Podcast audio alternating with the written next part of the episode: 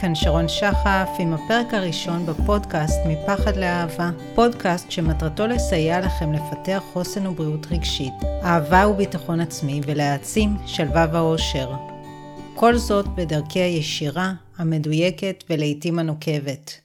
למי שלא מכיר, אני שרון שחף, מאמנת אישית, מנחת תהליכי התעוררות רוחנית, ומחברת הספר 100% בחירה, האמת על יצירת המציאות האישית. בפרק הראשון של הפודקאסט בחרתי לצרף הדרכה מקיפה בנושא אהבה וביטחון עצמי שהקלטתי לפני כשנה. ההדרכה מלאה בטיפים מעשיים שיכולים להביא לשינוי אמיתי בנושא. ואם אתם, כמו רבים, זקוקים לחיזוק בנושא, אני בטוחה שתפיקו ממנה המון המון ערך. אז בואו נתחיל. היי, כאן שרון שחף, והיום אנחנו נהיה בהדרכה המדהימה והחשובה ביותר, איך לפתח ביטחון עצמי שאינו תלוי בדבר. אני בטוחה שאת כבר מתה לדעת את התשובה, אז בואי נקפוץ למים. אז השאלה הראשונה שלי אלייך היא מהו ביטחון עצמי אמיתי? ומי הם האנשים הבטוחים בעצמם ביותר? הוספתי כאן תמונה של תינוק וכלב, כי אם למעשה תחשבי על זה, אז תינוק קטן, אין לו בכלל את השאלה הזאת אם אני מספיק טוב, אני מספיק יפה, השגתי מספיק, אולי אחרים הם יותר טובים ממני. כל הקונספט הזה של ביטחון עצמי ודימוי עצמי לא קיים אצלו. הוא פשוט מי שהוא והוא שלם עם עצמו. ככה כמובן גם בעלי חיים, אבל בניגוד לבעלי חיים, אצלנו בני האדם זה מהר מאוד מתקלקל כתוצאה מפידבקים שאנחנו מקבלים מהסביבה ולחברה שבה אנחנו גדלים. מתחת לאותו עניין שנקרא ביטחון עצמי או דימוי עצמי חיובי, אהבה והערכה עצמית, נמצאת שלמות עצמית, שלמות עצמית מולדת שכל אחד מאיתנו נולד איתה. והמטרה היא קודם כל לנקות את כל הרעש והלכלוך שגורמים לנו להרגיש לא מספיק טובים ולחזור לאותה שלמות עצמית מולדת. אני הרבה פעמים אוהבת להגיד ביטחון עצמי זה ביטחון בעצמי. למעשה זה ביטחון בכישורים וביכולות שלי. יכולות כמו אה, יכולת ספורטיבית גבוהה, יכולת לעמוד מול קהל, או ידיעה שאני מושכת. הדברים האלה לא בהכרח אומרים שאני אוהבת את עצמי. יש הרבה נשים למשל שהן מאוד מושכות ויפות והן בכלל לא אוהבות את עצמן והן ככה חיות בתחושה שברגע שהגבר שנמשך אליהם יגלה מי הן באמת, הוא לא ירצה אותן. מצד שני, יכול להיות שיש גם דברים שאני לא מאוד בטוחה בעצמי. נניח שאני לא בן אדם עם כישורים חברתיים יוצאי דופן, ויש לי איזשהו חוסר ביטחון כשאני מגיעה לקבוצה חדשה. זה לא אומר שאני לא אוהבת את עצמי ולא יודעת מי אני. אבל זה כן נכון שיש קורלציה בין הערכה עצמית, דימוי עצמי מאוד נמוך, לבין חוסר ביטחון קיצוני. דבר נוסף שחשוב לזכור הוא שכשאנחנו מדברים על הנושא הזה, זה לא חד-ממדי, זאת אומרת, גם אנשים שמרגישים לפעמים תחושת חוסר ערך, או חוסר אהבה עצמית, או חוסר ביטחון עצמי, לא מרגישים ככה כל הזמן. ויש אנשים שאפילו חלק ניכר מהזמן מרגישים שהם uh, בטוחים בעצמם, שהם יודעים מי הם, הם הרבה פעמים מסתכלים על אחרים וחושבים שהם יותר טובים מאחרים, אבל ברגעים מסוימים זה יכול להיות נאמר במערכת יחסים זוגית, או פתאום כשהם חווים איזושהי דחייה או ביקורת בעבודה, או פתאום משהו שההורים אומרים וגורם לנו להרגיש כאלה קטנים. ואז עולות התחושות שעדיין נמצאות מאחורי הקלעים ומנהלות את ההצגה. אז למעשה, מעבר לביטחון עצמי, אנחנו עומדים היום לדבר על הערכה עצמית, על אהבה עצמית, ולמעשה על ידיעה מי אני באמת, מעבר לכל הדימויים, על שלמות עצמית. אז מה קורה לבן אדם שלא יודע מי הוא? אז קודם כל, הוא תלוי באישורים חיצוניים. חי בחשש מתמיד שמישהו יגלה את האמת לגביו, למשל בעבודה, שיגלו שאני לא באמת טובה ויפטרו אותי, או בזוגיות שבן הזוג ידע מי אני והוא לא ירצה אותי יותר. גם כשהוא משיג את מטרתו, הוא לא מרגיש שהגיע למנוחה והנחלה. מה הכוונה? זאת אומרת שאנחנו תמיד ככה, יש לנו בראש את הדבר הבא שאמור לעשות אותנו שלווים ומאושרים. זה יכול להיות אה, השלמת התואר, אה, זוגיות, ילדים, בית, משפחה, כסף או כל דבר כזה.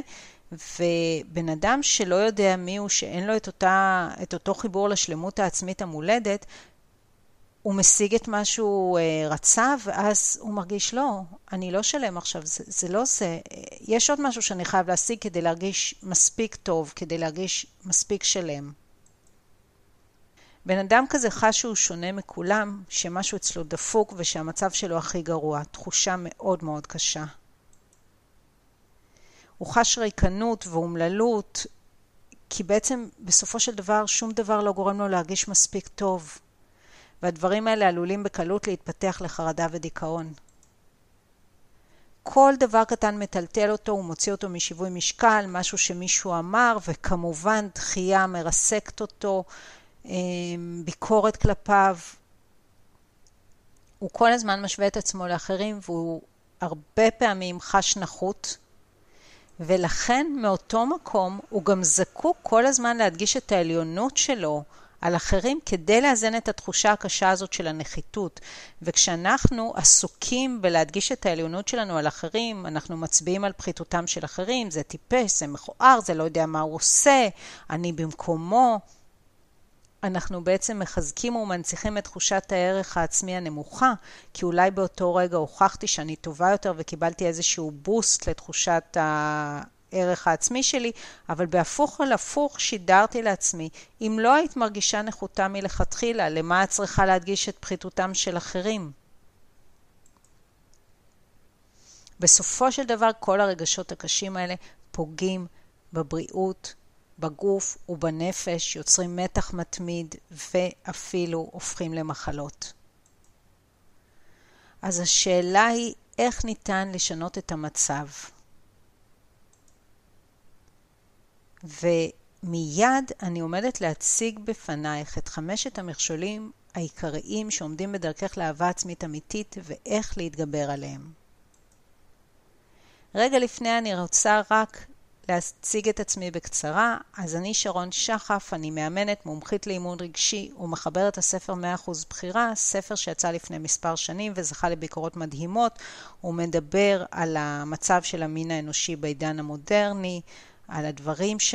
שאיתם אנשים מתמודדים, על הכאב, על החרדות, על תחושת חוסר ערך, ומסביר איך להגיע לחיים של עושר ובחירה. אני עוזרת לאנשים להשתחרר ממטעני עבר, מדפוסים מעכבים, מתחושת חוסר ערך, להשיב את השלמות הפנימית המולדת ולסלול את הדרך להשגת מטרותיהם. אני רוצה בכמה מילים לגעת בסיפור האישי שמביא אותי לנושא, כי אני ככה גדלתי כילדה עד גיל תשע עם אה, ביטחון עצמי ועם תחושה מאוד מוצקה של שלמות עצמית. ואז ככה המשפחה שלי עברה לקיבוץ, ושם עברו עליי שנים אה, מאוד קשות מבחינה חברתית, שזה הלך והידרדר, וככה בגיל ההתבגרות הייתי במצב ש... צחקו עליי ולא נראיתי טוב והרגשתי מכוערת, חשבתי שאני מכוערת שאף גבר לעולם לא ירצה אותי, לא העזתי לדבר עם בנים. וגדלתי עם הרבה חוסר ביטחון בנושא הזה. ואת אותו עניין סחבתי הרבה שנים אה, אחר כך, אבל אם אני מסתכלת על זה היום ומנתחת את אה, מה שקרה, אז נכון, בגיל ההתבגרות היה לי חוסר ביטחון, וכשיצאתי לצבא הדברים התחילו להשתנות, קיבלתי פידבק מגברים, התחלתי להיראות יותר טוב. אבל למעשה הבעיה שלי לא הייתה אותו חוסר ביטחון ויכולתי ועד היום לתלות את העניין הזה במה שקרה לי בגיל ההתבגרות, אבל למעשה מה שליווה אותי זה תחושה מאוד עמוקה של חוסר ערך. ותחושת חוסר ערך לאו דווקא תלויה בחוויות שאתם אה, חווים, חוויות כאלה כמובן תורמות לאיזושהי תחושה, אבל אנחנו יורשים קודם כל את תחושת חוסר הערך מההורים שלנו, אבל כבוגרים אנחנו עושים הרבה דברים שמנציחים את אותה תחושת חוסר ערך, וזה דברים שאפשר בקלות לשנות. ולכן היום אנחנו נדבר על אותם דברים, לא משנה מה הסיפור שלכם ולא משנה מה עברתם, היום אנחנו נדבר על אותם דברים שאפשר לעשות כאן ועכשיו כדי להביא לשינוי מיידי בנושא, ואני יכולה לומר לכם שאני היום חיה במקום אחר לגמרי. הרבה שנים באמת חייתי במקום הזה שמשהו אצלי פגום ושהמצב שלי הכי גרוע מאחרים, והיום אני יודעת מי אני. לא, לא הכל מושלם אצלי. יש לי רגעים של חוסר ביטחון, אבל מתחת לזה ולא כל כך עמוק מתחת לזה, אני תמיד יודעת מי אני, תמיד יש לי לאן לחזור, ורוב הזמן אני מרגישה טוב עם עצמי. לא משנה מה השגתי או לא השגתי ולא משנה מה מישהו אחר אומר, וזה אפשרי גם עבורך. אז בואי נתחיל מהמכשול הראשון שעומד בדרכך למקום של שלמות עצמית, ידיעה ואהבה עצמית, והוא שאת לא רואה בבירור את המציאות. כולנו חיים חלק ניכר מהזמן בראש, ובראש שלנו יש המון המון סרטים רעים. הסרטים האלה מבוססים על פחד, פחד מדחייה, פחד מהוכחה לכישלוננו, פחד שיפגעו בנו, ויש המון תרחישים דמיוניים שבכלל בכלל לא קשורים למציאות שעומדת מול עינינו. וכדי להבין את זה קצת יותר לעומק ולהתחיל לצאת מזה, אני רוצה לתת לך פה כמה דגשים שיעזרו לך להתחיל לצאת מהראש לתוך המציאות האמיתית. אז דבר אחד זה להתחיל לזהות אמונות שגויות נפוצות, שמן הסתם את מזדהה איתם. למשל, מישהי רווקה, אה, משהו לא בסדר איתה, יש לה איזה בעיה. הצלחה שווה אושר. ילד שאין לו משפחה רגילה הוא מקופח לעומת ילדים שיש להם משפחה רגילה במרכאות, כלומר, אימא ואבא, או גברים חזקים מנשים. אז בואו נסתכל רגע על האמונות האלה. רווקה, משהו לא בסדר איתה? ברוב המקרים, רוב הרווקות, לא כולן, היו רוצות זוגיות. ויכול להיות שבאמת יש משהו שעומד בדרכן לזוגיות שהן רוצות, אבל קחי רווקה וקחי עשר נשואות, ולא בהכרח המצב של עשר הנשואות האלה טוב יותר משל הרווקה, לפעמים הוא הרבה הרבה הרבה יותר גרוע. יש כל כך הרבה אנשים נשואים שנשואים בצורה זוועתית, או שהם נשואים בנשואים סבירים, אבל המצב האישי שלהם כל כך חמור, אז זה לא יהיה נכון להסתכל בעין עקומה על רווקה. כן, יכול להיות שיש לה איזה מכשול שהיא צריכה להתגבר עליו כדי להגיע לזוגיות שהיא רוצה, אבל משהו לא בסדר איתה, זו ראייה כל כך אה, בעייתית וכל כך לא קשורה למציאות. הצלחה שווה אושר זה באמת אחד השקרים הגדולים, ובאמת קל לראות את זה אצל סלבריטאים, כוכבי קולנוע והרבה מפורסמים אחרים שלא בהכרח מאושרים ויכולים לספר שהם מאושרים ובסופו של יום מוצאים את עצמם אה, עם התמכרות, גמילה, מחלות נפש ועוד הרבה בעיות אחרות. ילד שאין לו משפחה רגילה מקופח לעומת אחרים זה שטויות גמורות. ילד לא מאושר בגלל שיש לו אימא או אבא, או שתי אמהות, או שני אבות, או רק אימא או רק אבא. הוא מאושר אם ההורים שלו יציבים נפשית. ילד יכול לחיות במשפחה עם שני הורים, לא יציבים נפשית, כל היום רבים, לא נותנים לו את היחס שהוא צריך, את מה שהוא צריך, ולהיות אומלל, אומלל, אומלל. לאמירה הזאת אין שום קשר למציאות ולו הקלוש ביותר. גברים חזקים מנשים זה עוד אמירה לא נכונה ומאוד מאוד לא מדויקת. ככה עד לאחרונה גברים היו יותר נוטים להדחקה רגשית ונשים יותר מדי לדרמה רגשית, היום זה קצת משתנה וגברים מתחילים גם ככה להיות מאוד מאוד דרמטיים, משהו שהוא באמת מחליש דרמה רגשית, אבל גם הדחקה והכחשת רגשות זה משהו שהוא מחליש. והרבה פעמים אפשר למצוא אישה שהיא יותר חזקה מגבר. אז גם זה כקונספט לא נכון. דבר שני שגורם לך אה, לא לראות את המציאות בבהירות זה שאת מקשיבה לנסיבות, לא לאנשים. למשל, אם יש לך, אה, את רווקה ויש לך חברה נשואה, אז את אה, תסתכלי עליה ותגידי, אה, לה קל יותר. יש לה איפה להניח אה, את הראש בערב. ויכול להיות שאותה חברה נשואה תגיד לך, קשה לי, בא לי ככה וככה, או אני בדיכאון אחרי לידה, או קשה לי עם התינוק ולא טוב לי.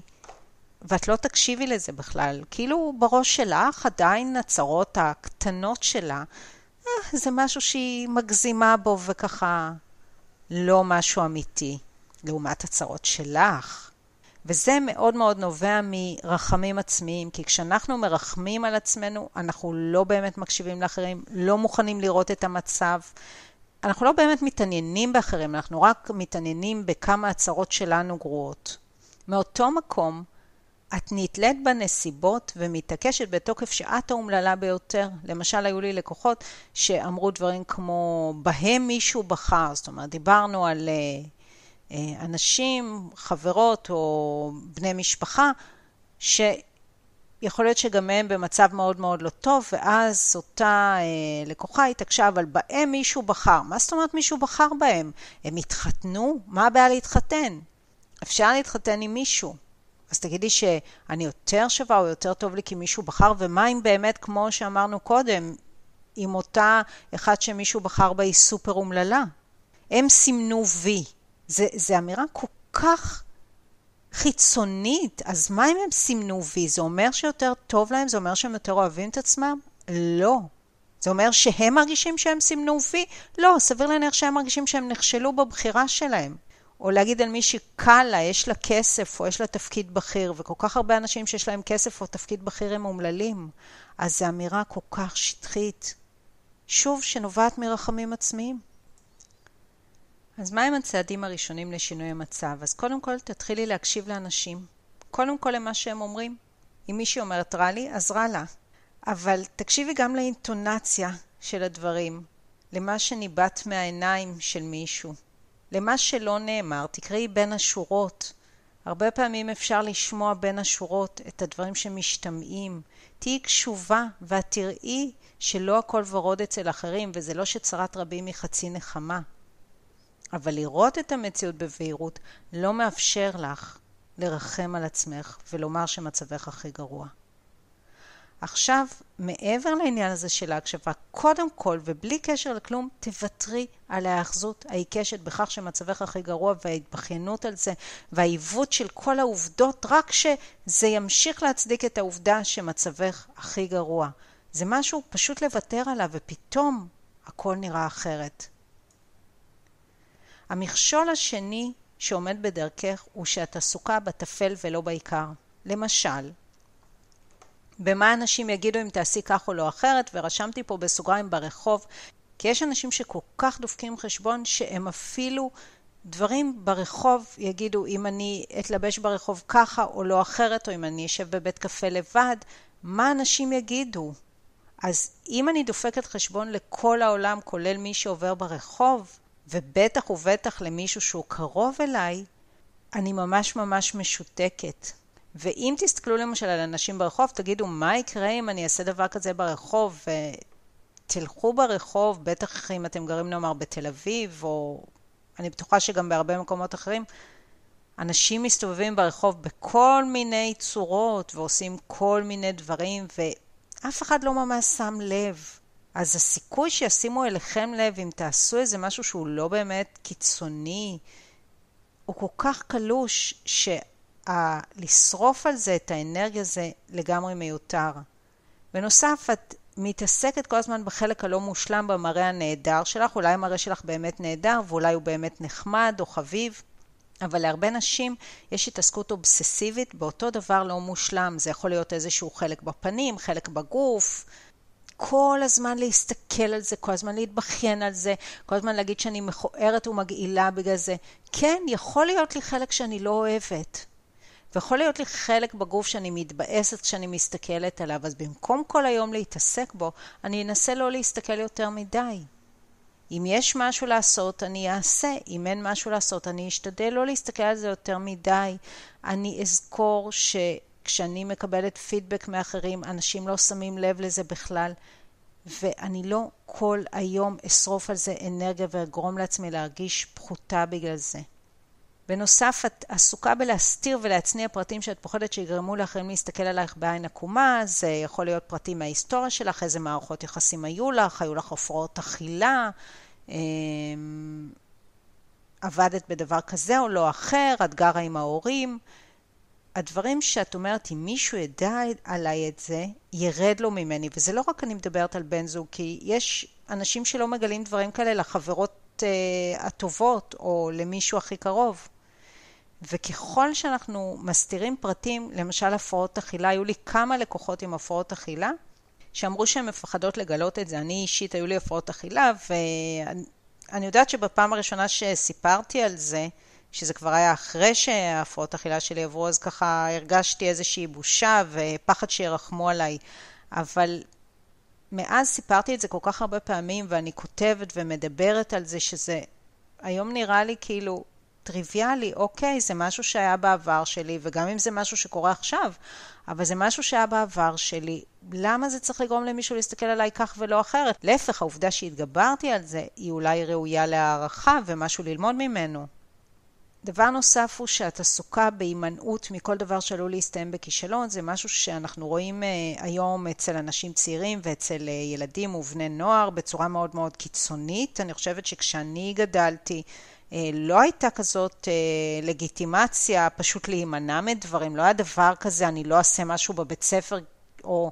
או אני אשב ואלמד אה, תואר אחרי תואר אחרי תואר ולא אצא לעבודה. לא היה דבר כזה, היה צריך אה, ללמוד, היה צריך להתפרנס, לא היה דבר כזה. אבל היום לאנשים הצעירים ולילדים יש אופציה. ואז הם נמנעים.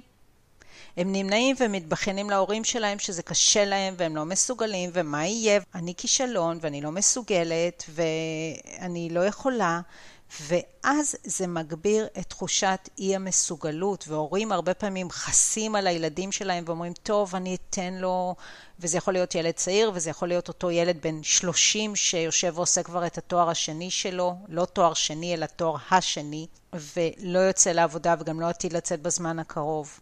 וזה מגביר את תחושת אי המסוגלות. אז מה עושים? אז קודם כל, התאמני בלחשוף את עצמך ואת האמת על עצמך, קודם כל כדי לראות שהשד אינו כל כך נורא. כמו שאמרתי, סיפרתי על הפרעות האכילה, בפעם הראשונה זה היה יותר קשה, ואחר כך זה הפך ממש לפרט, סיפור מעברי, שאפשר ללמוד ממנו משהו. כל דבר, כולל מערכות יחסים הרסניות שהייתי בהן, זה לא מי שאני היום, זה מה שהיה פעם. זה לא מגדיר אותי. כשאנחנו מדברים על זה, ולא צריך לדבר עם כל העולם ואשתו, אבל כן עם אותם אנשים שהם הקרובים לנו ביותר, זה יכול להיות בן, בת זוג או חברים טובים, החברים הקרובים ביותר, אה, אחות, אח. דבר שני, כשאנחנו מספרים על עצמנו, זה יוצר אינטימיות רגשית ואהבה אמיתית. הרבה אנשים, כולל בזוגיות, לא מגלים על עצמם את הדברים הכי חשובים, ובסופו של דבר היחסים נשארים שטוחים, כי לא יודעים מי זה הבן אדם שמולי. ולא מדברים על דברים לעומק, ואהבה אמיתית, לא התאהבות, אהבה אמיתית היא על אף ולמרות. אני אוהבת בן אדם על כל הצדדים שלו, לא אם הוא מושלם. דבר שני, תאתגרי את עצמך לעשות משהו שלא עשית עד היום בשל הפחד ממה יגידו ובשל החשש להיכשל. זה יכול להיות אה, משהו כמו לשבת בבית קפה לבן, וזה יכול להיות משהו אה, כמו נאמר אה, להעביר מצגת ב... איזשהו שיעור בתואר. אני זוכרת שאני למדתי תואר שני ועשינו איזה שהן הצגות ואני לא הסכמתי בשום אופן להעביר והסתכלתי על אלה שהעבירו, הם בכלל לא עשו את זה כל כך טוב. הם בכלל לא נראו כל כך טוב. וראיתי את זה והערכתי את זה, זה לא היה חשוב. אבל אני עדיין ישבתי בפינה ולא עשיתי את זה. אז אני כן ממליצה, וזה מה שהייתי עושה היום, הייתי קמה ועושה את זה ולא משנה איך זה ייראה. דבר נוסף, כמובן תפסיקי להתעסק באופן אובססיבי באותו דבר שאת קוראת לו פגם, שאותו חלק פחות יפה בגוף, פחות מוצלח. אם יש משהו לעשות, תעשי את זה. אל תתבכייני על זה כל היום, אל תסתכלי על זה כל היום בראי. תתחילי להסתכל החוצה איך אנשים מתייחסים לזה, ותראי שרוב הפעמים לא מתייחסים לזה בכלל. המכשול השלישי שלך בדרך לאהבה והערכה ושלמות עצמית הוא שאת לא סומכת על עצמך. את מתייעצת על כל צעד ושעל, וזה בכלל מחלה היום בתרבות המודרנית. אנשים מתייעצים על זוגיות, על הורות, על דיאטה, על מה ללבוש, ובטח על איך לחיות. אפשר להתייעץ עם אה, אנשים מקצועיים, שבמידה זה כדאי ובסדר, אבל אנשים מתייעצים עם כל העולם ואשתו, ויושבים ומאזינים כל היום למנטורים, ואין להם מושג כבר מה הם חושבים ומה נכון להם ומה הם רוצים. הם לא מחוברים בגרוש לאינסטינקטים הטבעיים שלהם. כמו כל בעלי החיים בטבע, גם אנחנו נולדנו עם אינסטינקטים טבעיים איך להתנהל בחיים, במערכות יחסים, בהורות, בזוגיות, מה לאכול, מה לא לאכול, ואנחנו פשוט לא מחוברים לזה. ואותה התייעצות בלתי פוסקת יוצרת רעש איום ונורא בראש, שלא מאפשר לנו בכלל להתחבר למקום הזה שבתוכנו. הרבה פעמים גם מדברת האינטואיציה שלנו, והיא יכולה לדבר כקול פנימי שפשוט מדבר בראש שלנו, והרבה פעמים אנחנו בכלל לא מקשיבים לה. אנחנו לא מעזים להקשיב לה. ובן אדם שלא מחובר לאינסטינקטים שלו, לידע הפנימי שבתוכו, לידע המולד שבתוכו, שלא מקשיב לאינטואיציה שלו, לא יכול להיות בן אדם שאוהב ומעריך את עצמו, הוא פשוט לא יכול להיות, נקודה. לא משנה מה תגידי, אני לא יודעת ומישהו אחר יודע יותר, ולא משנה מה תגידי, גם אותם מנטורים שיושבים ומדברים על איך לחיות את החיים, מאיפה הם למדו? או שהם למדו ממישהו אחר, או שהם ישבו והבינו את זה בעצמם. אז כמו שאני אומרת, זה בסדר לקבל הנחיה מסוימת, אבל צריך בשלב מסוים לעזוב את ההנחיה ולשבת ולנסות להבין מה אני חושבת, מה אני רואה, מה אני רוצה. אז מה את יכולה לעשות עוד היום כדי להתחיל לשנות את העניין הזה? אז קודם כל תתחילי להתאמן בלא להתייעץ, למשל לגבי נושא מסוים, אה, כמו מה ללבוש, או אם את קונה משהו, תקני משהו שאת אוהבת, יש אה, נשים שאפילו על זה מתייעצות, הן שולחות את התמונה של מה שהם לבשו, את הנעליים או משהו כזה, שייתנו להם אישור. לא, אל תעשי את זה, אבל את יכולה לא להתייעץ אה, היום לגבי זוגיות למשל, מה לכתוב לו או מה להגיד לו, או מה אומר מה שהוא כתב, אלא לנסות לחשוב בעצמך, או איך נכון לי להתנהג עם הילדים שלי כשהם מתנהגים ככה וככה, או אפילו קחי לך יום או מספר ימים, ואני מאוד ממליצה על זה, ללא התייעצות בכלל. קודם כל יום אחד כמובן, ואחר כך תראי אם את יכולה לעשות את זה בפעם הבאה יומיים או שלושה. וכשאת מפסיקה להתייעץ, את חייבת להתחיל להפעיל את ה-common sense שלך. מה זה common sense? common sense זה השכל הישר, ההיגיון הפשוט, משהו שיש לכולנו בבסיס, ומשהו שתכלס לא עובד אצל רוב האנשים בעידן המודרני. איך אני אדע? איך אני אדע מה לעשות? איך אני אדע מה נכון? תפעילי שיקול דעת, תפעילי common sense, זה הכל. תחשבי לבד. חייבים לחשוב לבד. כדי להיות בן אדם שלם, בן אדם שיודע מי הוא, בטוח בעצמו, חייבים לפתח את היכולת לחשוב לבד, להפעיל common sense. דבר נוסף, תתחילי להקשיב לאינטואיציה שלך, היא אומרת, היא מדברת אליך, תלמדי להקשיב לה, וגם אם את עדיין לא מעיזה לפעול לפיה, תרשמי בצד את הדברים שלה ותשני על זה. הרבה פעמים לישון על משהו. זאת אומרת, מה זה לישון על משהו? זה לרשום משהו בצד ולתת לו לעשות את שלו. וואלה, להסתכל על זה יום אחרי זה, מה אני חושבת על זה, ואולי בהמשך זה גם לנסות לפעול לפי זה ולראות מה קורה. אז הגענו למכשול הרביעי שעומד בינך לבין שלמות עצמית, אהבה וביטחון עצמי, וזה שאת מוותרת על מה שחשוב לך. דבר כל כך כל כך חשוב וגדול. זה יכול להופיע בהרבה מאוד אספקטים, זה יכול להופיע בזוגיות, בהורות, בעבודה, עם חברים. ולמה זה קורה? למה אנחנו הרבה פעמים מוותרים כל כך מהר על מה שחשוב לנו? הסיבה העיקרית היא הפחד להיעזב או לאבד אהבה, או בעבודה זה יכול להיות לאבד הערכה, או להגיע למצב של פיטורים. אז נורא מהר אנחנו מגיעים למצב של ריצוי וביטול עצמי, ומצב של ריצוי וביטול עצמי יכול לקנות לנו דברים מסוימים. אבל יחד עם זה שהוא קונה לנו למשל את המשך העבודה במקום מסוים, אני ממשיכה באותו זמן לקבל יחס שכל יום מכווץ לי את הבטן וגורם לי לכעוס ולהתמרמר ולהרגיש שאני לא מספיק טובה, כי אני בעצם כשאני לא מקבלת את מה שאני רוצה, אני מסכימה שאני לא ראויה למה שאני רוצה. כשאני מבטלת את עצמי במערכות יחסים, אז אולי אני אצליח לשמור מישהו בתמונה, אבל זה כל הזמן כעס ותחושה מאוד מאוד קשה של עלבון. במקרים כאלה תמיד יש קול פנימי שמתעקש שמשהו לא בסדר. זה יכול להיות ממש אה, שיח שיש לנו בראש, שאומר זה לא בסדר, זה לא ככה, זה מכעיס אותי, אה, זה לא מה שאני רוצה, וזה יכול להיות תחושה של התכווצות בבטן, ובדרך כלל כשזה עולה, אנחנו נוטים להשתיק את הקול הזה, לספר לעצמנו סיפורים. נאמר, לא, זה לא שהוא לא רוצה אותי, זה שהוא פשוט יש לו קשיים, הוא ביישן, כל מיני דברים כאלה. למרוח את עצמך. איך את יודעת שאת מורחת את עצמך? אותה תחושה קשה לא עוזבת אותך, אותו כעס, אותם רגשות קשים, אותה התכווצות בבטן, זה לא עוזב אותך, לא משנה כמה את מורחת את עצמך. דבר נוסף שגורם לריצוי וביטול עצמי זה מצוקה רגשית. אם את נמצאת במקום מאוד מאוד לא טוב עם עצמך, מקום של סערות רגשיות, את נושאת הרבה מטענים, תחושת ערך עצמי נמוכה כמובן, אבל את חיה באיזושהי דרמה ובמצב מאוד מאוד גרוע. אולי הוא לא מאוד גרוע, אבל הוא יחסית גרוע ומעורער רגשית. אז את תרצי מפלט מהתחושה הזאת, ואז הרבה פעמים את תיכנסי למצבים שסופם ידוע מראש בעלבון ופגיעה עבור רגע של שכחה, וזה יכול להיות בהקשר של מערכות יחסים רומנטיות, זה יכול להיות להיות עם חברה שתמיד פוגעת בי, רק לא להישאר לבד. זה יכול להיות כל מיני דברים. זאת אומרת שככל שהמצב הרגשי שלנו יותר מעורער, אנחנו יותר ניפול בפח של ויתור עצמי. הוויתור העצמי יגביר את חוסר האהבה עצמית, חוסר הערכה, יגרום לדחייה, שדחייה זה משהו שמרסק את האגו וגורם אה, לתחושת חוסר ערך אה, מאוד מאוד גדולה, וזה מעגל כזה שמעצים את עצמו. אז מה אפשר לעשות עוד היום? אז קודם כל אני רוצה שתשאלי את עצמך שתי שאלות פשוטות. מה המחיר שאני משלמת כשאני מוותרת על מה שחשוב לי? ושאלה נוספת, איך אני ארגיש עם עצמי אם אני אעמוד על שלי? זה גם שאלות שהן לא בהכרח אה, שאלות על רגל אחת, וכדאי לכתוב אותן על איזשהו דף או באיזשהו מקום שהוא נגיש לך ולהרהר בהן.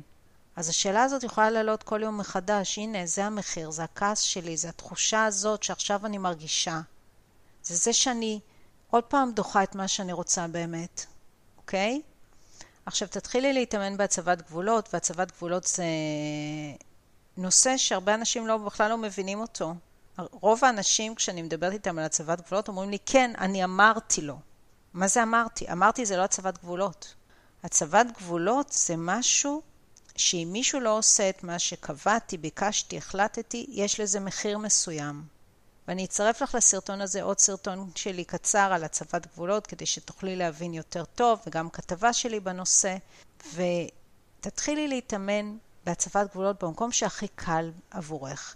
אם נאמר מאוד קשה לך להציב גבולות עם ההורים שלך, אולי קל יותר להציב גבולות עם עמיתה לעבודה, שכל פעם נניח אה, מדברת אלייך בצורה מסוימת, או מבקשת ממך משהו שהוא בתחום האחריות שלה, או כל הזמן ככה מתלוננת באוזנייך ללא הפסק ולא נותנת לך לעבוד.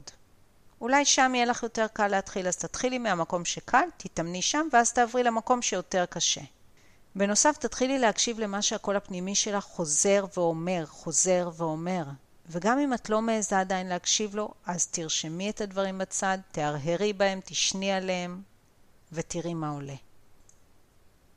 המכשול החמישי שעומד בדרכך הוא שיפוטיות הרסנית שאת מפנה לעצמך. מה זה אומר?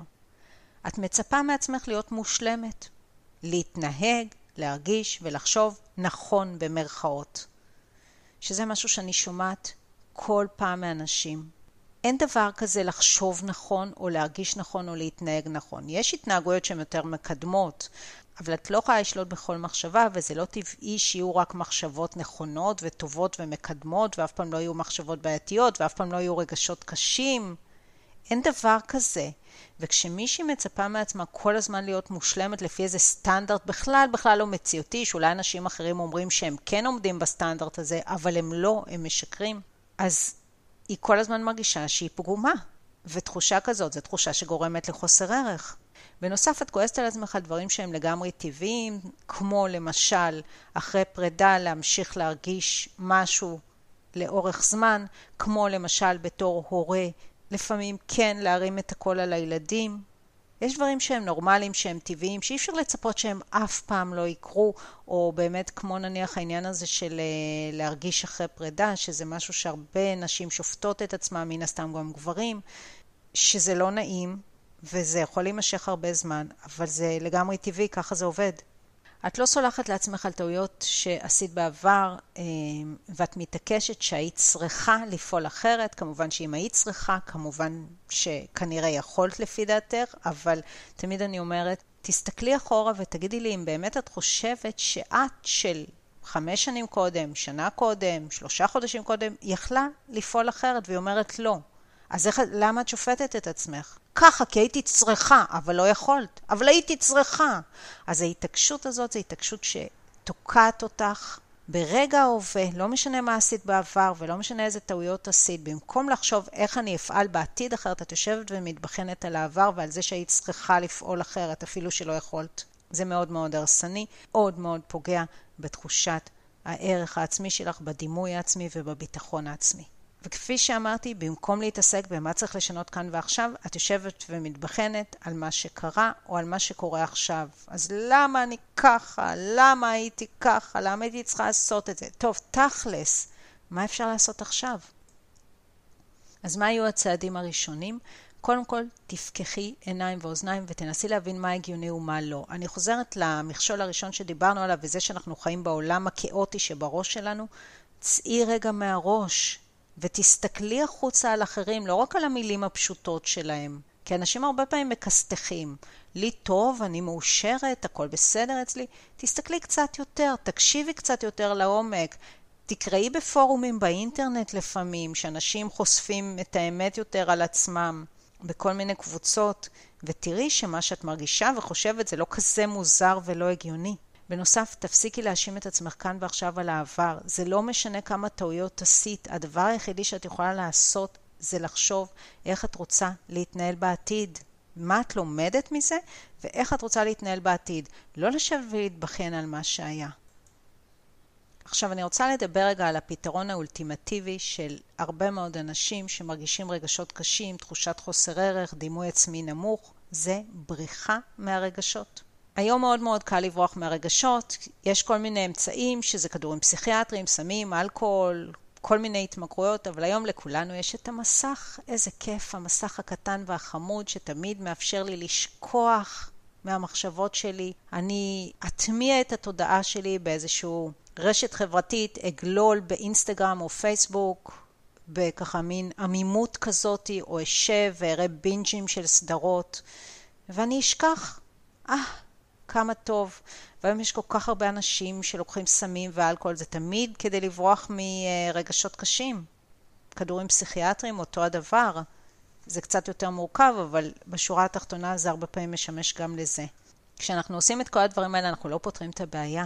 היא נשארת מאחורי הקלעים, היא עולה בשעות הקטנות של הלילה או באירועים שככה אה, פתאום מחזירים ומציפים לנו את מה שאנחנו באמת מרגישים, והבעיות שלנו ממשיכות לנהל את ההצגה. אז הבריחה הזאת היא סופר סופר סופר הרסנית. אז מה כן אפשר להתחיל לעשות כדי להתחבר למהות השלמה שלך עוד היום? אז קודם כל צאי מהרשתות שמגבירות את תחושת חוסר הערך, כל הזמן להסתכל על חייהם הנוצצים של אחרים, זה לא עושה טוב, ובכלל כל המיסוך המחשבתי הזה, כמו שאמרנו, לא עושה טוב. המעיטי בבילוי במסכים, שבעצם יוצרים חוצץ ומפרידים בינך ובין החיים. אני לא אומרת להימנע ממסכים לגמרי, מדי פעם זה נחמד לראות איזושהי סדרה טובה או איזושהי תוכנית שאת אוהבת, אבל לא שעות על גבי שעות על גבי שעות. הפסיקי להתבחן על מצבך ועל החסרונות שלך, קודם כל בקול רם, שזה הכי קל, זאת אומרת זה יותר קל מאשר לשלוט במחשבות בראש, ואחר כך תתחילי לשים לב שכשגם גם כשאת לא מתבכיינת כלפי חוץ, אז זה קורה בתוך הראש.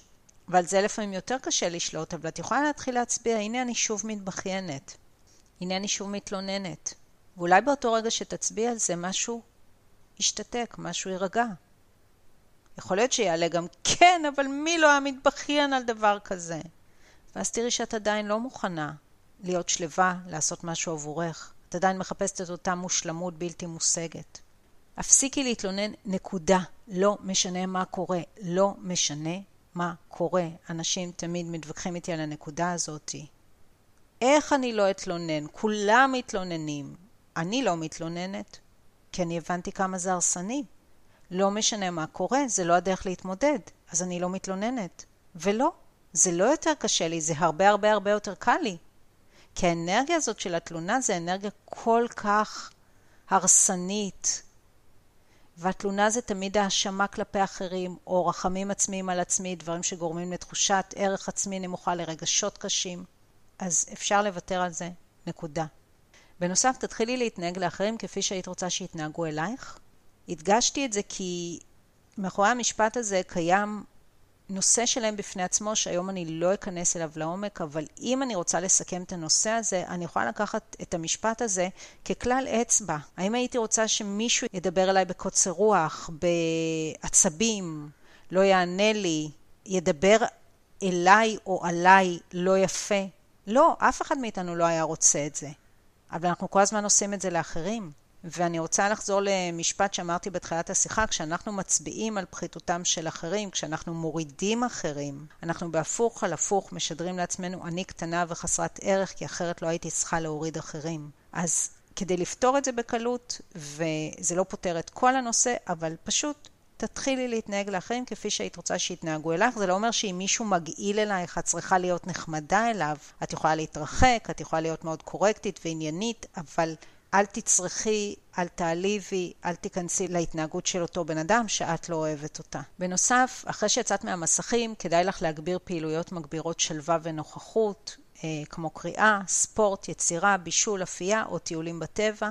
את תתחילי להרגיש אחרת, את תתחילי להיות יותר מחוברת ולראות יותר בבירור את המציאות שעומדת לנגד עינייך ולהתחבר לשלמות המולדת שלך. דבר נוסף שאני ממליצה זה כמובן לתרגל מדיטציה, ואני לא אכנס לכאן לעומק אה, איך עושים את זה. אם את רוצה, חפשי בגוגל, יש לי כתבה שנקראת איך להתחיל לתרגל מדיטציה עוד היום, שמפרטת את זה ונותנת כלים והכוונות, ואני מציעה להתחיל משם. אז עוד כמה דברים קטנים על איך לרכוש ביטחון עצמי. אז קודם כל חייבים לקפוץ למים ולהתנסות. חייבים, חייבים, חייבים. להתנסות זה הדבר שבונה את הביטחון העצמי ולא רק בדברים שאת בטוחה מראש שתעשי בצורה מושלמת, כי אז את תמשיכי לשבת רגל על רגל ולא לעשות את הדברים שיבנו את הביטחון העצמי שלך. כן, את תיכשלי בדברים מסוימים, או לא תצליחי כמו שציפית ורצית. זה לא אומר שאת כישלון. כל בן אדם, ולא המוצלח והמצליח ביותר, נכשל במיליון דברים. אלה שיושבים ומסתתרים בפינה ולא עולים על המגרש ולא קופצים למים, הם אלה שתמיד יישארו עם התחושות הקשות ועם התחושת ביטחון עצמי הנמוכה. עכשיו, אני רוצה להזכיר עוד משהו קטן. כדי להרגיש ביטחון עצמי ותחושת ערך עצמי שלמה ויציבה, לא צריך להיות טובים במשהו מיוחד. אנשים לפעמים אומרים, אני לא טובה בכלום. וזה מתחבר לי למשהו שאמרתי ללקוחה שלי השבוע. דיברנו על זה, היא בחל"ת עכשיו, והיא מרגישה שהיא לא מנצלת את הזמן שלה, והיא לא עושה פה, והיא לא עושה שם, ואז היא סיפרה לי על איזה שהם יחסים אה, מורכבים עם אה, מישהו מבני המשפחה, ואמרתי לה, תשמעי, אם את תצליחי להביא לשינוי בתגובות שלך במערכת היחסים הזאת, החל"ת הזה יהיה הצלחה מסחררת. העניין הזה של להיות הכי טובים במשהו, או להיות נורא טובים במשהו, זה נובע רק מתחושת חוסר ערך. מה שחשוב זה להיות בן אדם שאוהב, אוהב את עצמו, נותן אהבה לאחרים, ולא רק באהבה רומנטית, אכפתיות מאחרים, חמלה כלפי אחרים, יחס הוגן לאחרים. זה לא חשוב אם אתם טובים יותר או טובים פחות בדברים מסוימים. זה מה שחשוב באמת. תזכרו את זה. אז אני מקווה שנהניתם והפקתם ערך מהפרק, ואם כן, אתם מוזמנים לשתף אותו עם אנשים נוספים שיוכלו ליהנות ממנו. אתם מוזמנים גם לעקוב אחר הפודקאסט, לדרג אותו וגם ליצור איתי קשר ולספר לי מה לקחתם מהפרק ומה עוד הייתם רוצים לשמוע בתוכנית. בהערות של הפרק תוכלו למצוא קישור לאתר שלי, שם תוכלו ליהנות מעוד המון חומרים מעניינים ולשלוח לי הודעה אישית. בינתיים שיהיה המשך יום מקסים ונתראה בפרקים הבאים. ביי ביי.